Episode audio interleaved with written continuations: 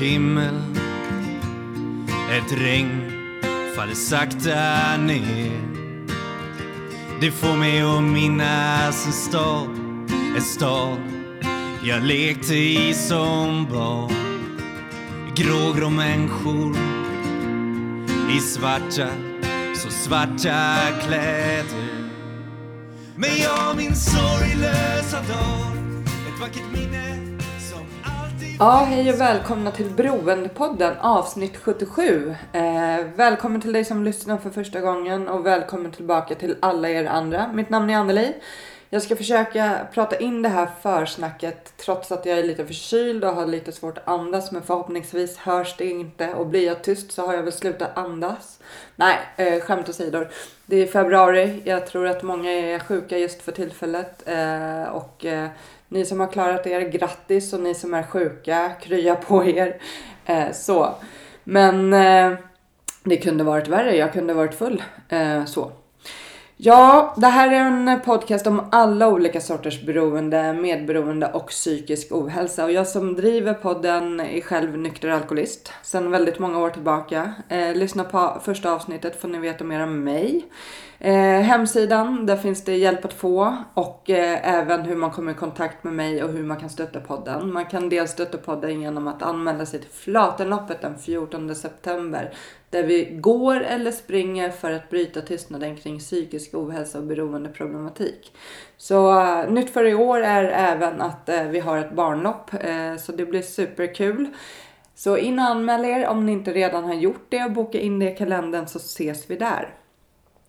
Som sagt, det här är ju en podcast om alla olika sorters beroende och det finns ju en hel del olika eh, grejer man kan bli beroende av. Och i dagens avsnitt så har jag med mig Emma som är 20 år och som eh, ska berätta sin historia med sex och kärleksberoende. Eh, och kan man vara beroende av det? Svar ja. Du kan ju antingen vara bara sexberoende eller kärleksberoende eller även både och sex och kärleksberoende. Det finns olika beroendesjukdomar och de eh, delas ofta in i tre olika områden och dessa är substansberoende som är till exempel alkohol och andra kemiska droger. Du har beteendemässiga eller processberoenden som är spel, arbete, träning etc. Och sen så finns det näring och njutningsberoende som sex och mat. Ehm, som sagt, jag ska inte prata så mycket mer men sedan några månader tillbaka så lever Emma i ett tillfrisknande och det här är hennes historia.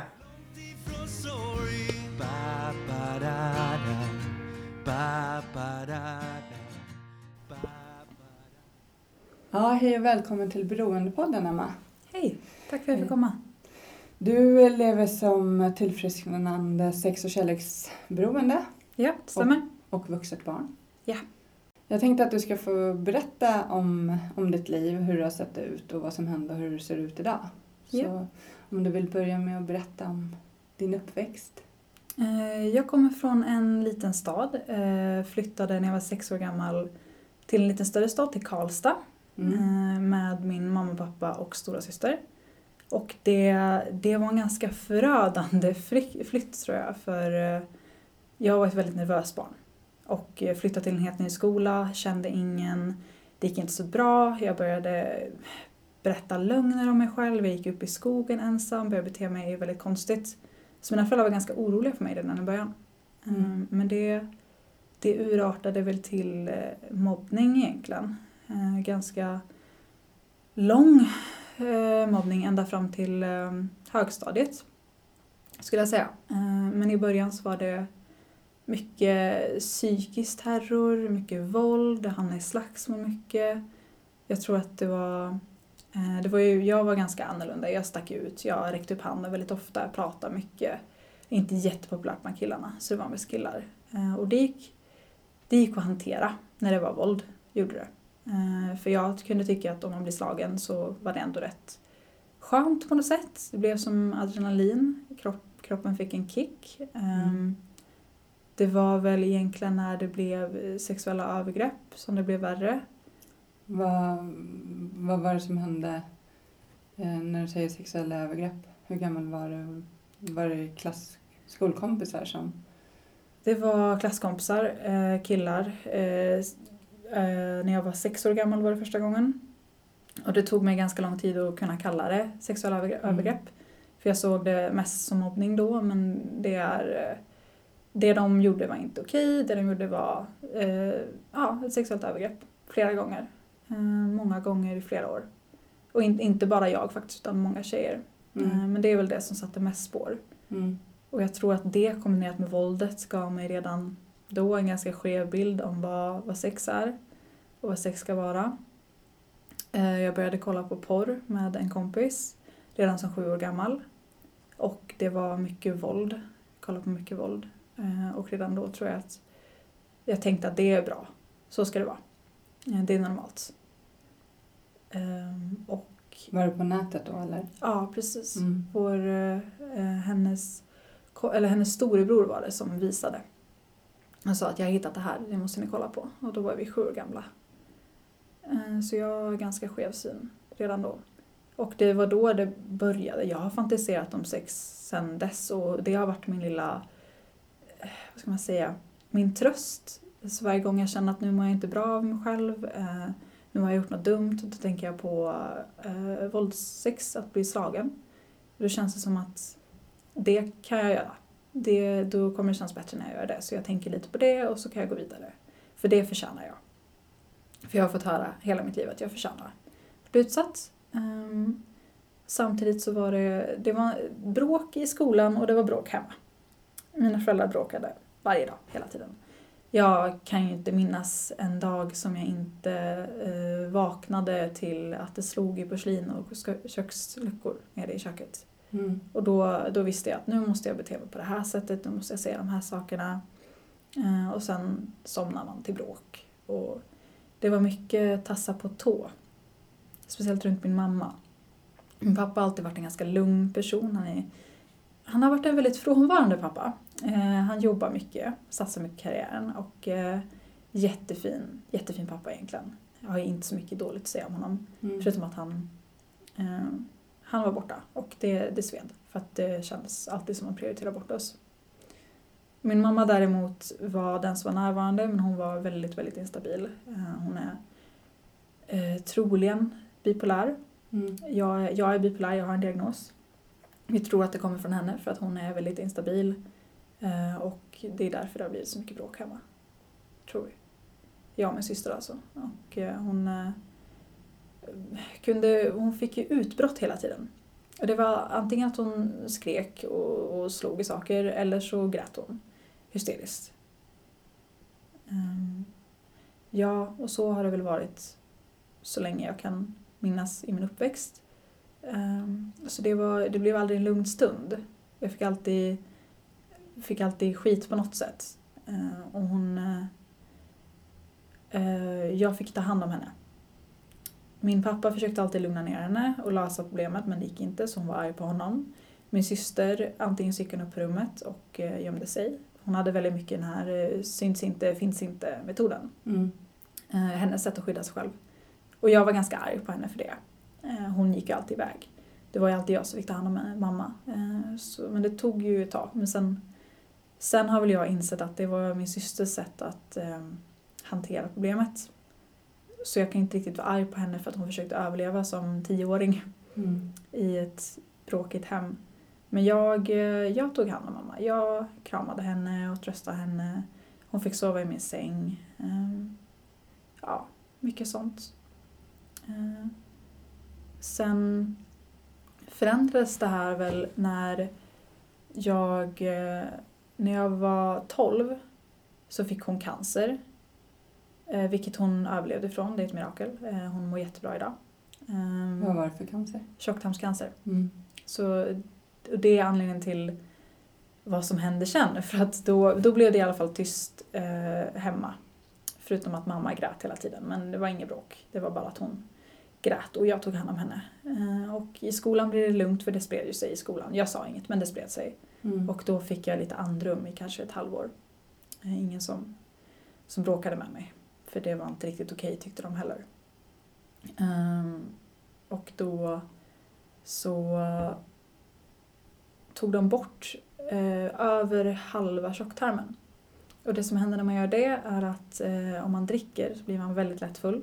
Mm. Och hon drack rödvin och det tyckte hon om. Mycket. Och ett glas vin var tillräckligt så var hon redlöst berusad. Och hon fattade inte det. Hon trodde hon kunde dricka som vanligt. Men det gick inte. Så hon eh, drack, ja, inte mängder kan man inte säga. Man tänker ju kanske att när man säger någon dricker mycket så tänker man kanske att de dricker mycket. Men hon kunde dricka två glas vin och sen låg hon på golvet. Mm. Och det här eh, blev ett problem genom hela, ja, flera år eh, eftersom eh, vi hade väldigt ofta middagar hos eh, familjer. Så jag har ju många barndomsvänner genom det. Och hon kunde inte bete sig. Hon ja, hamnade i bråk, hon grät, hon blev sådär läskigt högljudd som barn som man inte riktigt förstår varför ens mamma skrattar så högt Mm. eller beter sig som hon gör. Och det tog väl eh, lite tid innan jag fattade vad som, var, vad som hände egentligen. Eh, men jag förstod ganska fort att det var, det var rödvinet. Och det var ingenting annat, det var bara rödvin. Så jag är fortfarande livrädd för rödvin. Jag dricker inte, jag tycker inte om lukten. Jag klarar inte av att vara nära en vuxen person som dricker rödvin. Eh, och jag kan minnas lådvinsvin så himla, eller låd, lådvin Ehm, så himla tydligt. Eh, just det här hur man, den här tappen, hur det låter, hur det luktar, hur man gör. Eh, hur man, hur man gör när man är det bara lite kvar i påsen. Sådana grejer som, som man som 12-åring inte borde ha så bra koll på. Hade jag stenkoll på, för det hade jag gjort många gånger. Ehm, och dessutom så blev hon väldigt, väldigt närgången när hon blev full. Men eftersom min syster alltid gick upp på rummet och pappa var den som släpade hem henne eh, så var det jag som tog hand om henne. Eh, som sagt innan, men nu ännu värre. Det var mig hon grät mot. Det var jag som sprang iväg efter henne när hon gick ut genom dörren. Eh, vilket var väldigt, kunde vara svårt att hitta henne. Och det är väl inte riktigt det en 12-åring ska leta efter sin mamma. Men det gjorde jag. Och då skulle hon hon jag vet inte hur jag ska förklara det. det. Det är en sak när man har en mamma som är kramig och en annan sak när man har en mamma som sover i sängen. Mm. Och som tycker att när man är 12-13 ska sitta i ens knä. Och eh, gjorde mycket saker då som inte var okej. Som det är väldigt svårt att komma över. Samma sak när jag var lite yngre och började komma in i puberteten. Då, eftersom hon är som hon är, så hon har massa konspirationsteorier. Hon tror att saker är fel, hon tror att hon är sjuk, hon tror att jag är sjuk. Så hon ja, begick sexuella övergrepp över mig då. Så det blev eh, nästa person som gjorde det liksom, från killarna i skolan. Eh, och vad ska man säga? Hon, eh, jag har gått på tå runt henne länge och lärt mig exakt vad jag ska säga eh, och göra. Och det tog jättelång tid eh, att göra det. Men din pappa har ju funnits med i bilden hela tiden. Ja. Vad har han, han gjort liksom i... Med, jag tänker på din mamma och din relation liksom.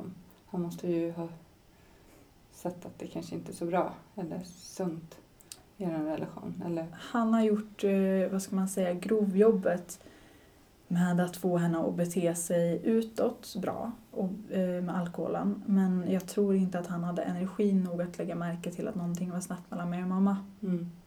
Och han dessutom var inte hemma jättemycket. Och det var oftast när han inte var hemma som saker skedde. För att då visste, och hon kunde, hon kunde mm, dricka sig riktigt full en kväll, eh, bete sig inte okej mot mig och sen säga dagen efteråt att det här säger vi inte till pappa, det här är vår hemlighet. Så jag tror inte han riktigt lärde sig. Och jag har aldrig tagit upp det här mamma. Jag har aldrig någonsin sagt åt henne att du får inte dricka. För att även sagt var ett glas vin räcker för att hon ska vara en helt annan person. Um, hon tror ju fortfarande att ett glas är väl ingenting. Mm. Det, är väl, det är väl bara ett glas. Eh, men är man beroende, är man alkoholist, så kan man inte dricka ett glas.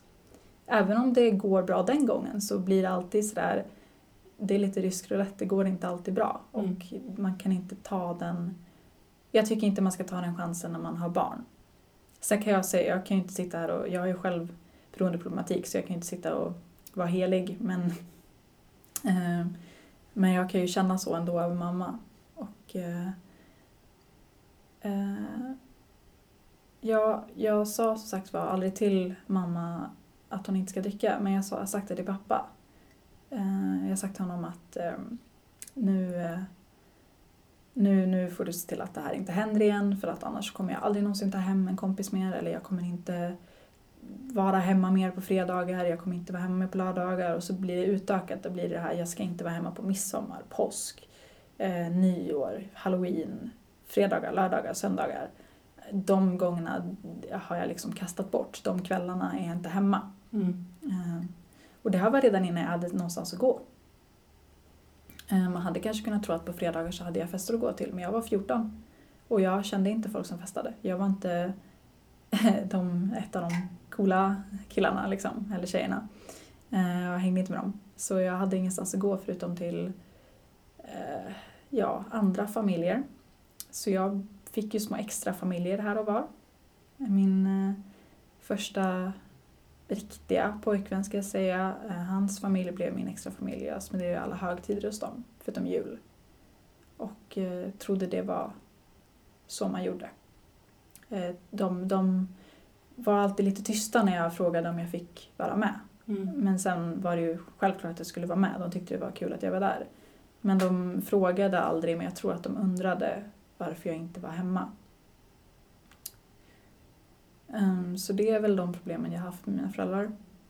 Så jag borde väl ha fattat att någonstans så finns det risk för mig att bli beroende av... Jag trodde, jag trodde att problemet låg med alkohol och droger eftersom min, min kusin på mammas sida är svårt heroinmissbrukare. Mm. Mamma är alkoholiserad. Eh, Så den släkten, jag, jag förstod väl att det finns kanske en risk för mig. Jag trodde aldrig att den risken skulle vara med sex och kärleksberoende. Men eh, jag mådde i alla fall inte bra under min uppväxt. Jag gick in i nervösa depression, depressioner, jag fick diagnosen bipolär, depression. När fick du diagnosen? Eh, bipolär fick jag när jag var 17. Mm. De feldiagnostiserade mig när jag var 15 och trodde jag var deprimerad. Mm. Så då fick jag hjälp och sen släppte de mig. Och det, det blev bara värre och värre. Sen när jag var 19 fick jag diagnosen PTSD Mm. från barndomen då. Och eh, det var väl, vad ska man säga, när jag var 15 som mitt eget beroende tog fart. För då fick jag min första riktiga pojkvän och det var då jag förlorade oskulden. Och jag tyckte inte om det. Jag tyckte det, var, jag tyckte det gjorde ont och det var fel och det kändes inte bra. Men jag blev ju helt besatt av att få mer. Så jag kunde vara riktigt jobbig där liksom. Att han ville inte riktigt och jag ville. Och oftast så tyckte jag inte om det. Jag, jag bara tyckte inte det var kul. Eh, fast jag kände att jag, jag står inte ut med om jag inte får mer av det här och jag var tvungen att han skulle alltid bekräfta mig, jag var tvungen att höra att han älskade mig. Eh, och jag trodde bara det handlade lite om lite lätt bekräftelsebehov. Mm. Men det var, det var ett stort beroende av bekräftelse. Um, och jag hade ju de här tankarna som jag haft sedan jag var liten på våldsex som han inte gick med på. Och då blev det till slut att jag fick lämna honom.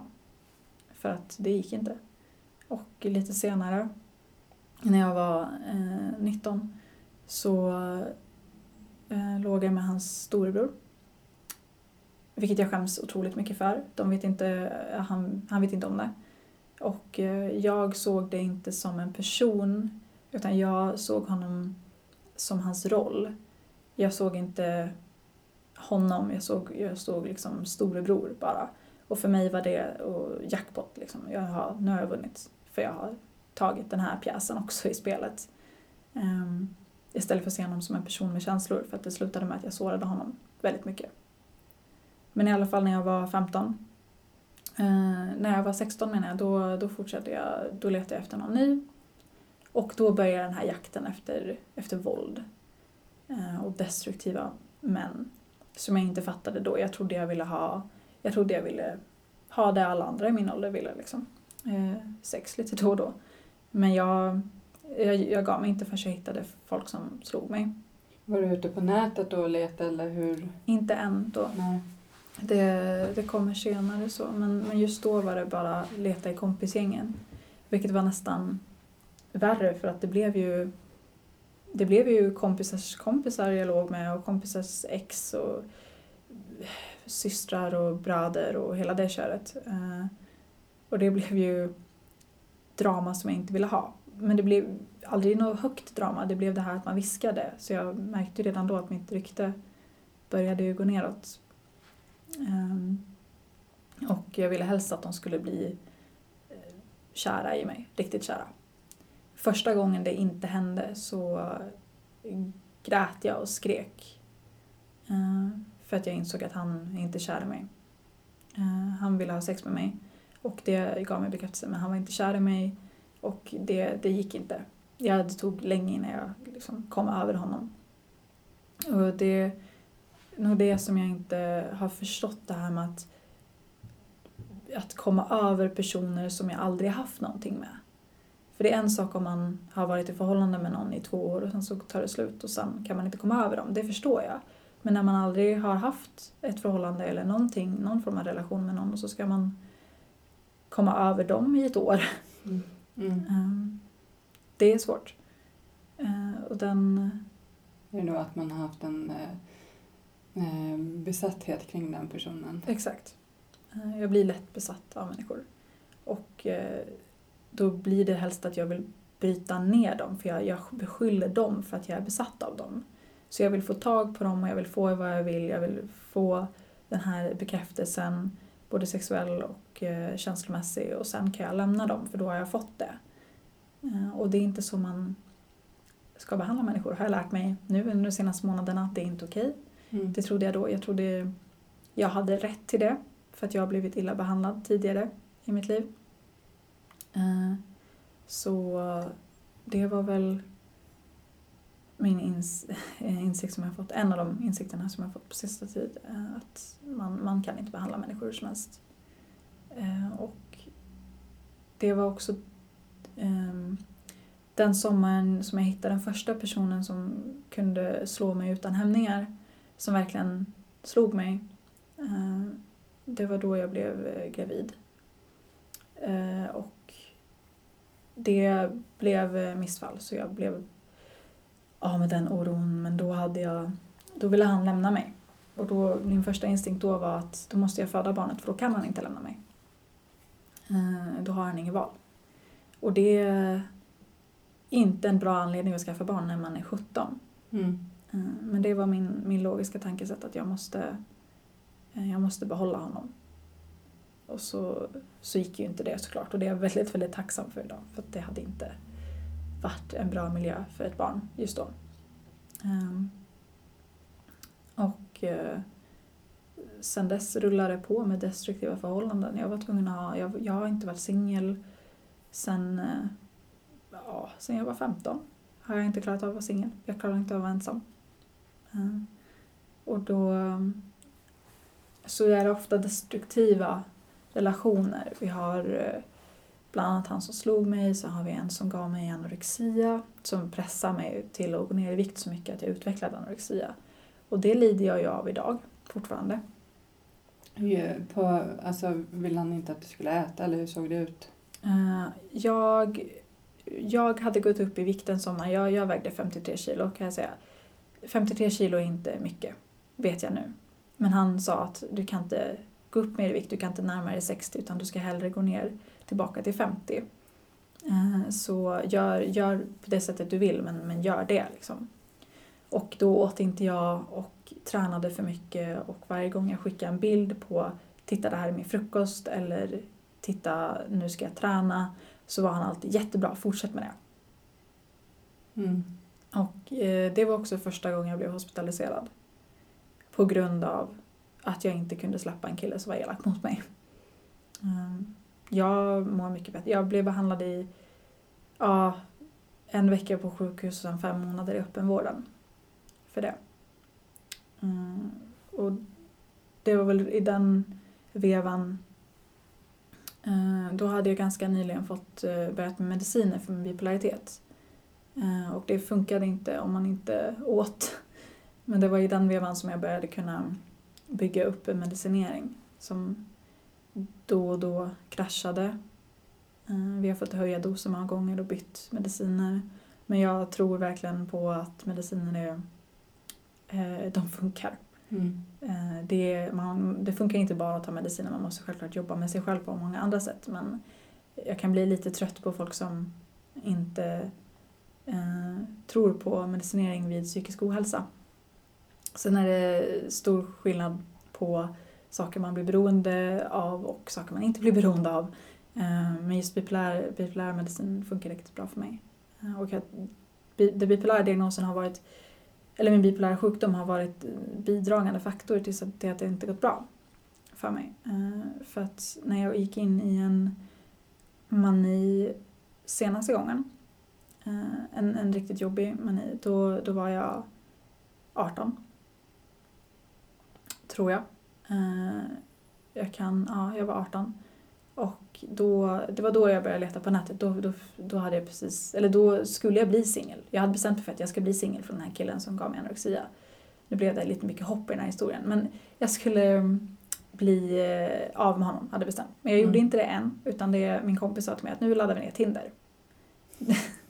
det låter kanske lite, lite löjligt. Men vi satte oss ner och gjorde det och då gick det totalt, totalt åt fel håll.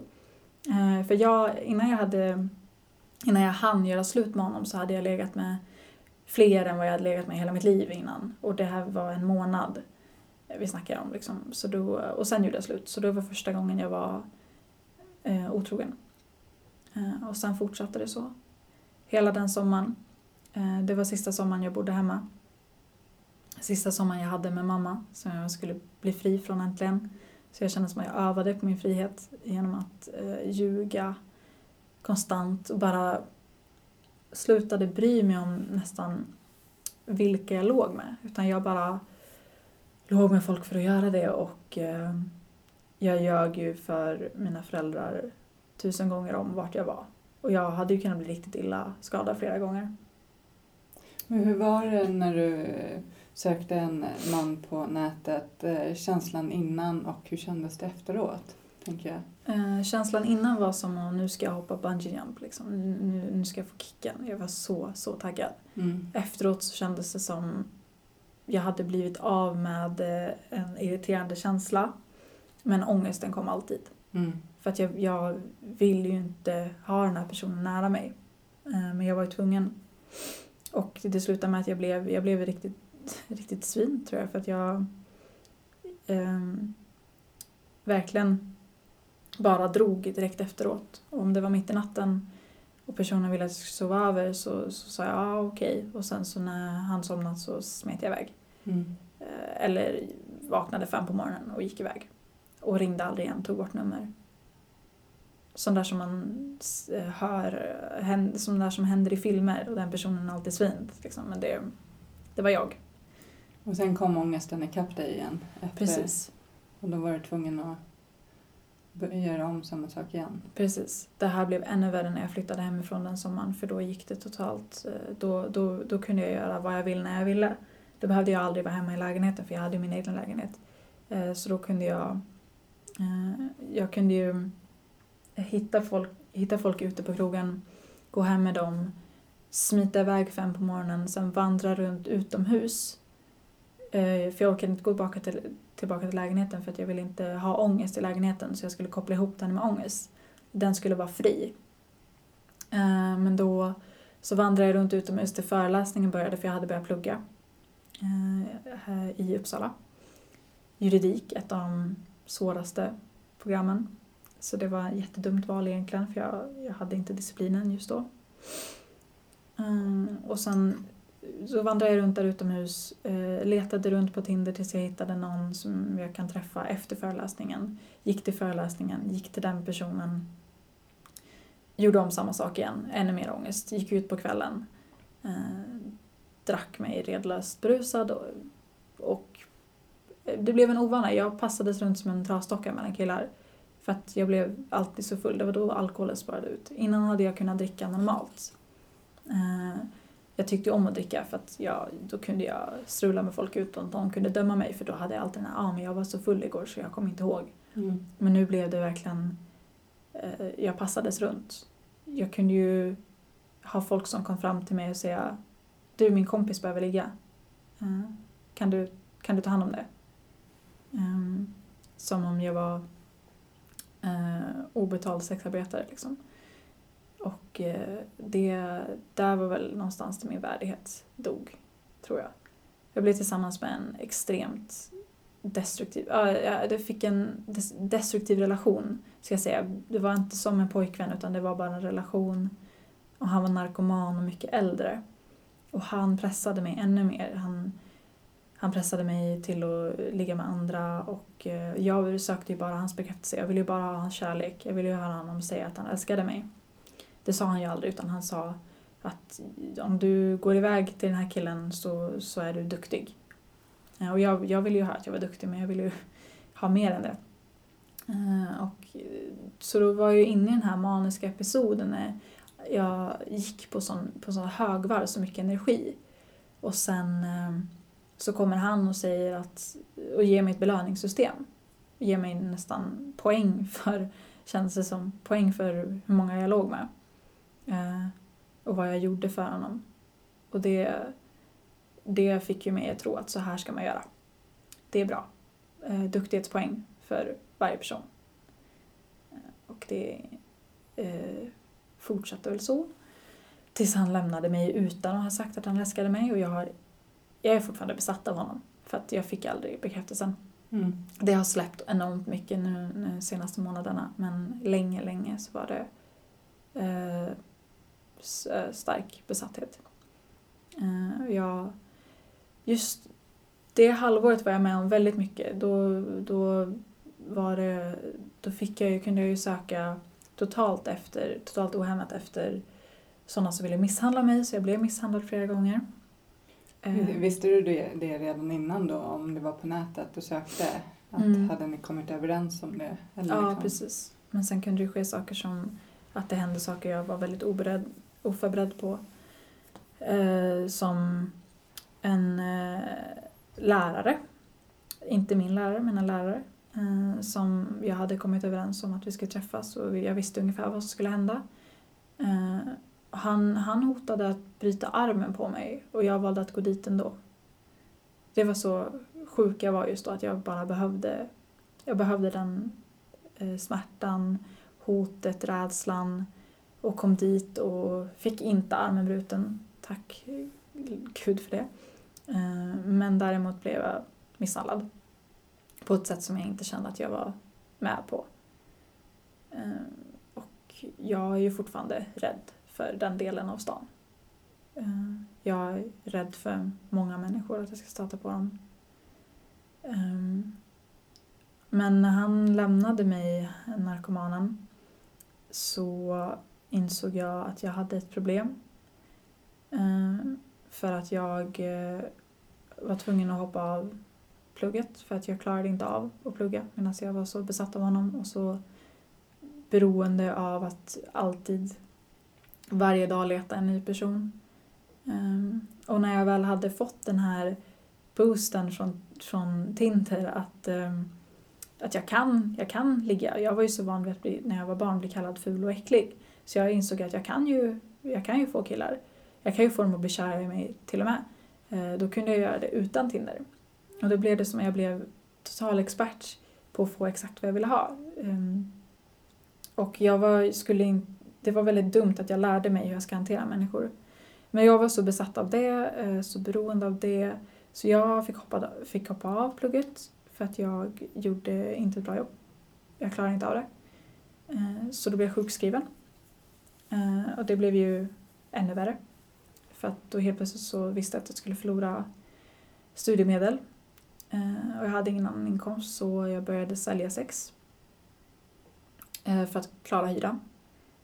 Och eh, det var väl där jag tapp, alltså jag träffade botten första gången. Eh, Och insåg att jag har problem. För jag, jag, jag hade ju slutat bry mig om vem jag låg med. Så jag tänkte att om jag inte bryr mig, då kan jag lika gärna ta betalt. För det var ju lägsta nivån för mig att ligga med någon som är villig att betala. Um, eftersom sådana människor tycker jag är ganska dåliga människor. Uh, jag tänker inte lägga någon skuld på folk som säljer sex faktiskt. Uh, men folk som köper sex, ja, inte personer jag vill ligga med egentligen. Mm. Eh, men då kunde jag återigen få, inte bara bekräftelsen, den sexuella bekräftelsen utan den andra. För att eh, jag visste hur jag skulle få dem att bli kära i mig också. Och mer beroende av mig, för ju mer beroende de var av mig desto mer fick jag komma tillbaka. Men då kände jag att nu har jag problem. Så då gick jag till min psykolog och sa jag har problem. Jag klarar inte av att leva utan sex. Och jag trodde bara, jag trodde mitt beroende då var, var sexberoende. Det visade sig vara kärlek också. Mm. Eh, men jag, var, jag sa till honom att jag klarar inte det här. Jag kan inte leva mitt liv. Du vet hur det ser ut. Det här funkar inte. Och han gav mig en lista på olika ställen jag kunde vända mig till. Och sa, välj ett av de här för jag kan inte hjälpa dig. För att det här är problem jag inte kan. Och jag valde, eh, jag, jag kollade faktiskt på tolvstegsprogrammet.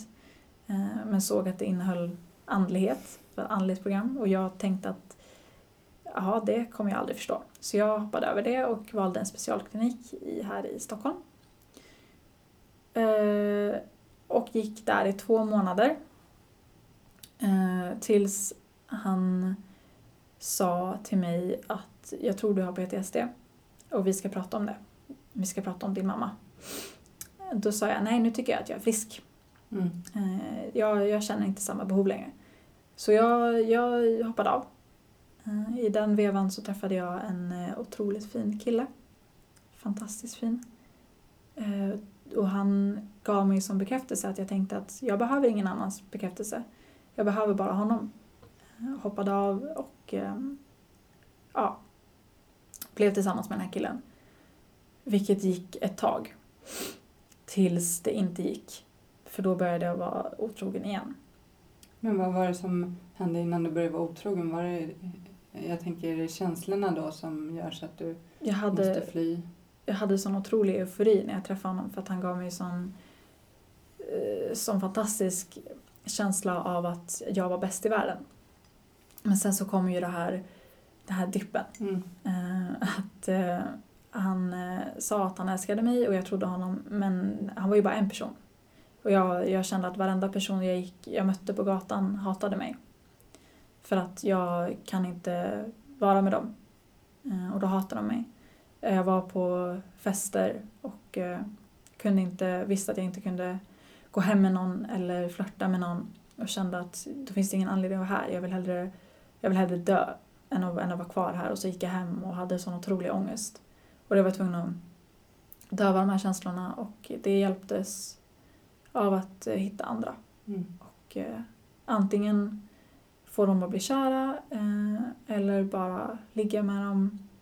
Eh, och jag tror inte då jag tänkte på att det här var ett problem för honom. Eh, jag tänkte väl att det här är vad jag gör för mig och, och det ska väl inte spela så stor roll för honom. Eh, det är ju jag som mår dåligt, det är jag som har ont. Då ska inte han lägga sig i det. Eh, totalt känslokall. Jag var väldigt känslokall mot många. Även, och varje gång jag fick ångest av vad saker jag gjorde så, så sa jag ja men det här är jag som mår dåligt. Det är inte de som mår dåligt. Eh, och jag, om jag mår dåligt så har jag rätt att göra sånt som jag mår bra av. Eh, och gjorde... Ja. Jag var ju verkligen den här personen som ligger med folks pojkvänner. Um, vilket jag skäms över. För det är personer jag känner, personer jag har träffat. Jag menar, jag, jag, en av dem har jag träffat hans fästmö och nyfödda son samma Men det kväll. blir väl en extra kick att erövra någon som är upptagen? Exakt. Ju svårare det kunde vara, desto mer vill jag. Mm. Eh, samtidigt jag drogs, drogs ju till eh, äldre män. För att de uppskattade mig mest. De kunde inte få någon som mig egentligen, för det var inte vanligt. Men jag, kunde, jag gav dem det de ville ha och då uppskattade de mig absolut mest. Eh, speciellt om de var gifta. Det var, eh, det, det var världens rus. Verkligen. Eh, men eh, jag fortsatte vara otrogen. Ju mer ångest jag fick av att vara otrogen desto mer, eh, mer eh, otrogen var jag. Och eh, det urartade när jag återigen hade skaffade parallella relationer. Vilket är ett stort problem. Eh, rätt vanligt bland sexmissbrukare att man har parallella relationer. Eh, och det har hänt förut sagt men den här gången var det ännu värre för att jag, jag var så otroligt svulten av att vara i ett förhållande där, där jag ändå, jag trodde att jag älskade honom. I min värld så, så var det kärlek. Men det kan inte ha varit riktig, jag vet, inte, jag vet inte om jag kan älska människor ordentligt egentligen. Jag tror jag håller på att lära mig det. Eh, så jag var svulten kände jag och hade sån ångest och sen träffade jag någon som ehm, hade flickvän och eh, uppskattade mig och vi eh, från första gången, jag letade upp honom på nätet. Jag letade upp, under, vårt, för, inom- under mitt förhållande med den här killen så letade jag upp flera på nätet. Eh, så fort jag kände att nu har jag panik då gick jag direkt in på någon app, vilken det nu än var, och eh, letade upp någon. Tio minuter senare var det klart. Eh, och sen var det bara värre än innan med ångesten. Men nu, är det, nu träffar jag den här nya killen och vi... Jag lurade honom, grundlurade honom. Återigen, för han trodde att vi byggde upp en fin relation. Jag lekte med honom. Jag ville ha det jag ville ha. Jag ville ha hans eh, bekräftelse. Eh, fick den, ville ha mer, skaffade mer och mer och mer. Eh, som att, ja, jag var verkligen beroende av, av honom, jag var besatt av honom. Speciellt eftersom han, han liknade den förra killen jag var besatt av. Eh, Medan han också är en otroligt fin kille som inte förtjänar det här. Det händer alltid de som inte förtjänar det. Eh, och det kulminerar ju i att min pojkvän får reda på det här och eh, det blir bråk, otroligt bråk. Och jag tror att jag ska förlora honom. Vilket gör att jag känns som jag slits isär. För att förlora hans bekräftelse vore att förlora allt, trodde jag. I min värld var det hela världen. Eh, och det gick ju snett den gången. Och då, då sa jag, jag lovar att det, det, jag ska inte träffa honom mer, jag ska inte göra det här och det här. Allting är slut nu, nu är jag bra flickvän. Och han valde att stanna kvar. Och jag gjorde allting igen. För jag kunde inte sluta. Det gick i eh, en vecka. Liksom. Sen var jag tillbaka på rutet. Och till slut så ringde de här två killarna varandra. Och eh, jag antar att jag får vara väldigt tacksam att de gjorde det. För att de båda förtjänade att få veta vad jag hade gjort.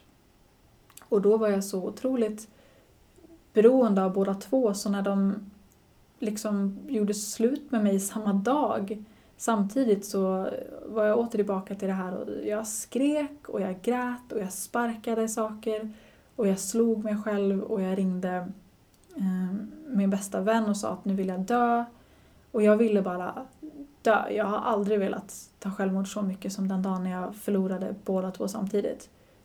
Och eh, jag har ju fortfarande dagar när jag läser igenom alla smsen jag fick och, för att plåga mig själv. För jag tycker jag förtjänar det. Ehm, det som det slutade med att båda de här två kände att vi måste, de förlät mig på sitt plan. Ehm, vilket var mer än vad jag förtjänade.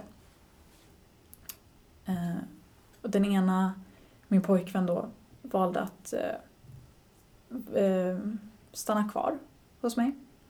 Och eh, jag förstår inte riktigt varför han valde det egentligen. Jag är väldigt tacksam att han gjorde det. För att utan honom vet inte jag vad jag skulle gjort.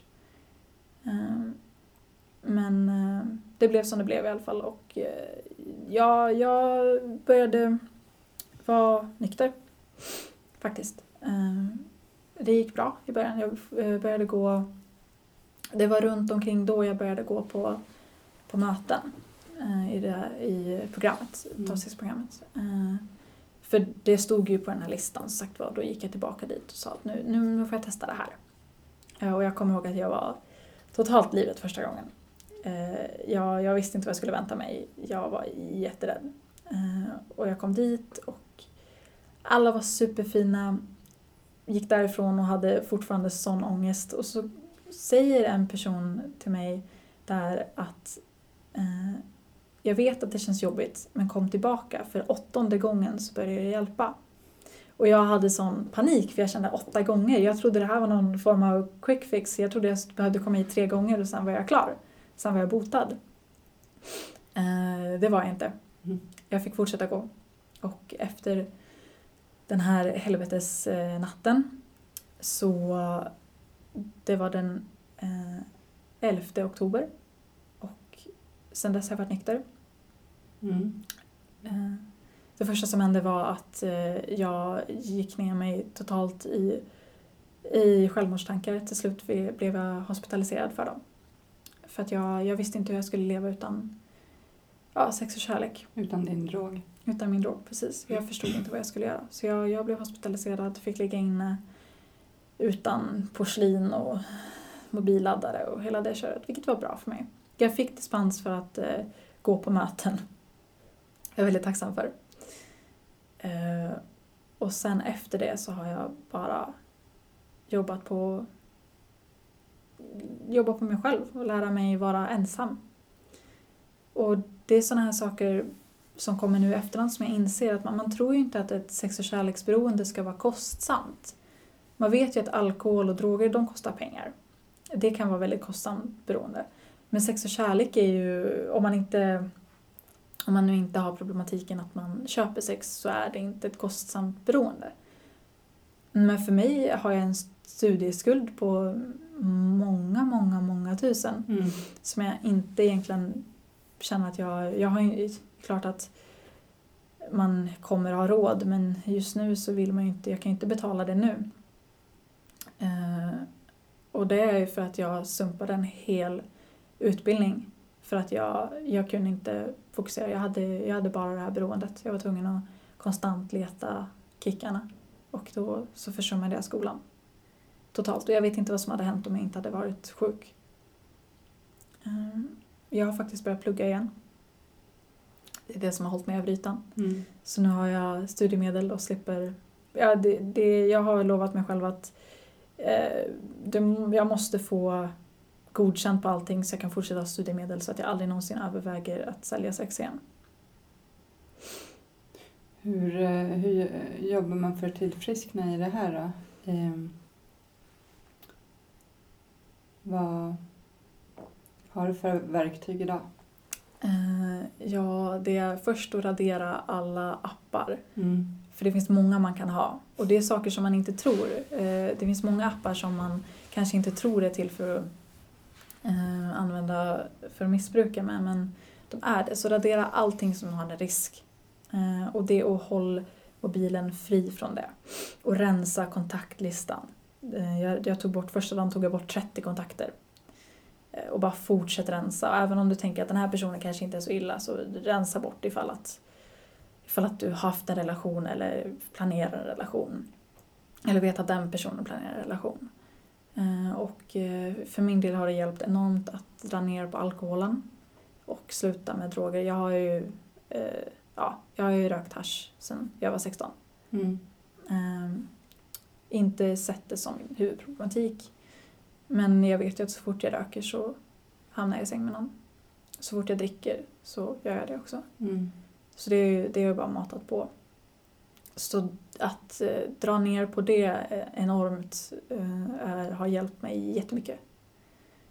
Eh, och sen, Ja, vad, vad har du för triggers? För det är ju just det här med appar. Och kan du ha Facebook eller är den borta också? nej jag kan ha Facebook, jag, kan, jag har svårt för appar där det kan komma upp bilder, grafiska bilder. Vilket är ju Tumblr och liknande. Mm. Men, men sociala medier funkar eh, Facebook och Snapchat, även om Snapchat är svårt. Eh, det är ju... Ja, det, man kan ju bli triggad av lite vad som helst. ehm, men eh, en sak som ehm, det, det, som, det som är svårt är väl egentligen grafiska bilder, alltså porr och liknande. Eh, Även fast jag aldrig haft, jag känner aldrig att jag riktigt haft ett kompulsivt behov att kolla på porr. Men när någon visar eller det är vissa filmer liknande så, så måste jag nästan kolla bort. Eh, Och dessutom så går jag alltid hem tidigt.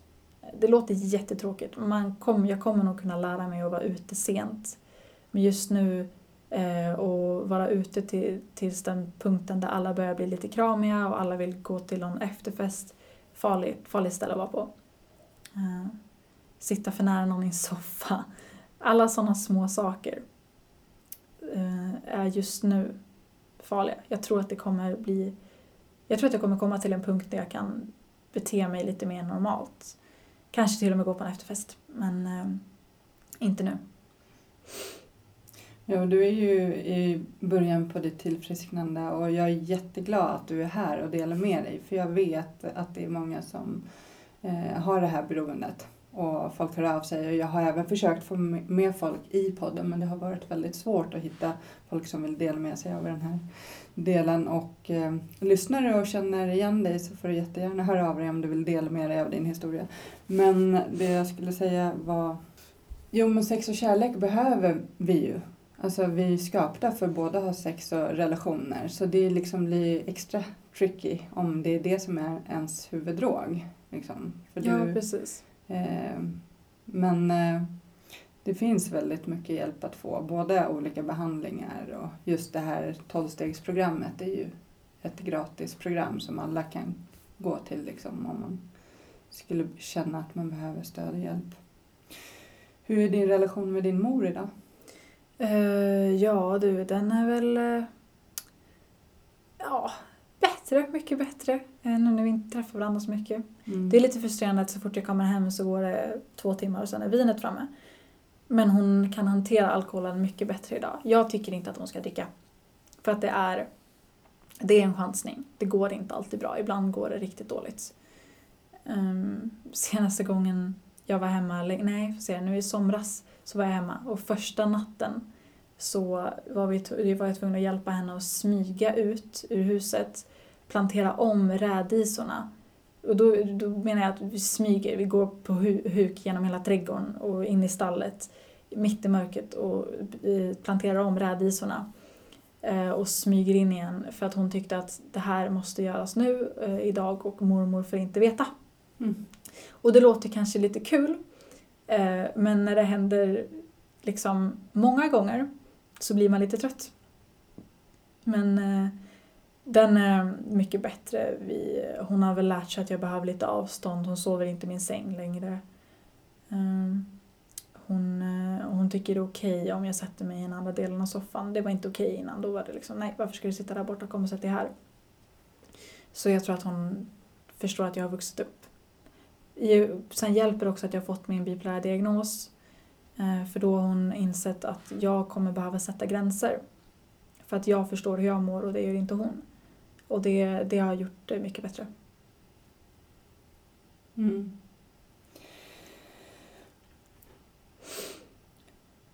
Hur är det, om du, om den som lyssnar på podden känner igen sig, vad har du för råd? Oj, Tips? gå till tolvstegsprogrammet. Mm. Det är en bra idé och om du väljer någon annan form av eh, hjälp så stanna kvar. Man kan inte tro att man är frisk efter tre gånger. Eh, För det funkar inte. Utan, utan det kommer kännas jättejobbigt men kämpa på och ta alltid hjälp.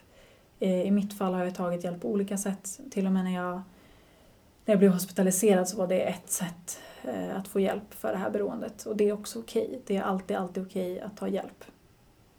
Men vad, hur mår du idag? Mycket bättre. Mm. Jag är singel. Det är verkligen bra för mig att vara singel första gången. Det är klart att jag har nätter när allting känns jobbigt och jag vill bara sparka och skrika. Eh, Så det kommer ju. Men eh, jag känner att jag har värdighet första gången. När någon eh, frågar om jag vill följa med hem så kan jag säga nej och känna att det där var starkt sagt. Jag känner mig mycket mer värdefull nu. Tack så jättemycket att du kom och delade med dig av din historia. Tack för att jag fick komma hit. Och all lycka till i framtiden. Tack så mycket.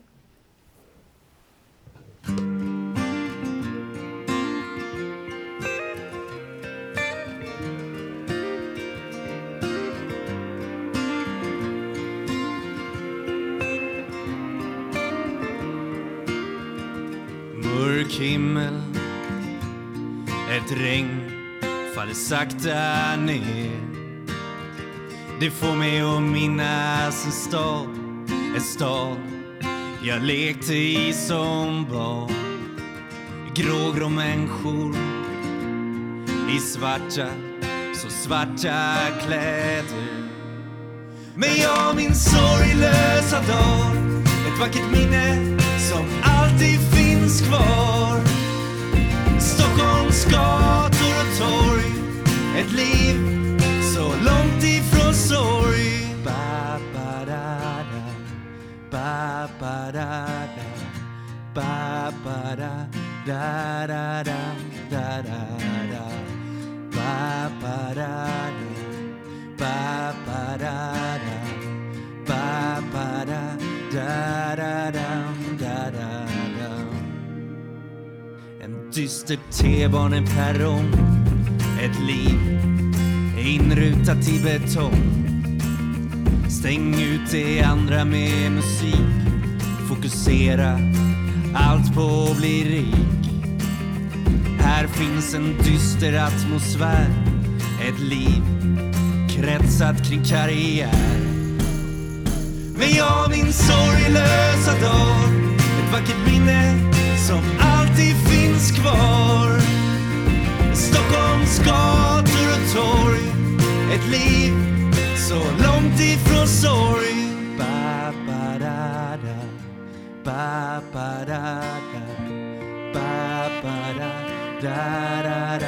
Da-da-da Ba-ba-da-da Ba-ba-da-da